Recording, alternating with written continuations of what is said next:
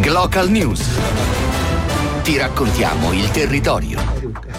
Bentrovati da Peppe Varriale. Oggi parliamo di autismo e di un libro Giù i paraocchi di Cristina Gargiulo per Apeiron Edizioni. Si tratta del diario di una madre che scopre l'autismo del figlio e, dal, e dal dolore rinasce. A Cristina Gargiulo, presidente dell'associazione La città adattabile Napoli per l'autismo, abbiamo chiesto perché ha sentito la necessità di scrivere questo libro. La necessità di scrivere Giù i paraocchi è nata dal desiderio di abbattere tutti quei pregiudizi che per anni hanno bloccato le persone con autismo in un mondo a parte. E tutto il percorso fatto da, da noi famiglie affiancate e, e sostenute eh, dalla ASLA nella figura della dottoressa Russo ha aiutato appunto le nostre famiglie a rielaborare il dolore provato al momento della diagnosi di autismo. Questo ci ha consentito poi di compiere dei percorsi. Questi percorsi hanno permesso ai nostri figli di appartenere alla comunità tutta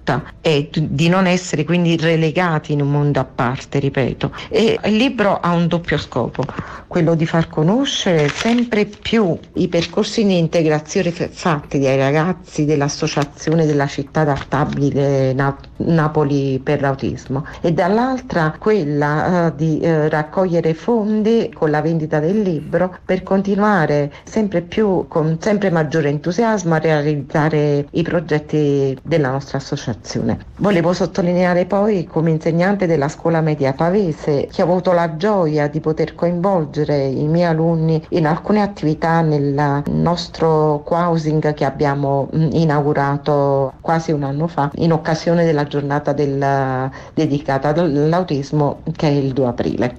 Bene, alla neuropsichiatra Luisa Russo che ha scritto la prefazione del libro abbiamo invece chiesto cos'è e come è nato il progetto PASS e come ha cambiato cambiato l'approccio nei confronti dell'autismo. Il progetto PASS, poi divenuto percorso PASS, si iscrive in un cambio di paradigma, cioè noi col progetto PASS rivolto ai bambini e ai ragazzi con disturbi dello spettro autistico volevamo coinvolgere la comunità ad occuparsi, a modificarsi per accogliere i vari modi di essere e di percepire il mondo di questi ragazzi. Quindi un po' una piccola rivoluzione, non più lavorare solo con i ragazzi eh, per cercare di creare maggiore benessere ma che dipendesse da loro, ma modificare la comunità che si dimostrasse più idonea alla loro accoglienza. Da questo nasce poi la città adattabile, non è un caso che si chiama proprio così. Grazie alla dottoressa Russo e a Cristina Gargiulo da Peppe Vardiale è tutto.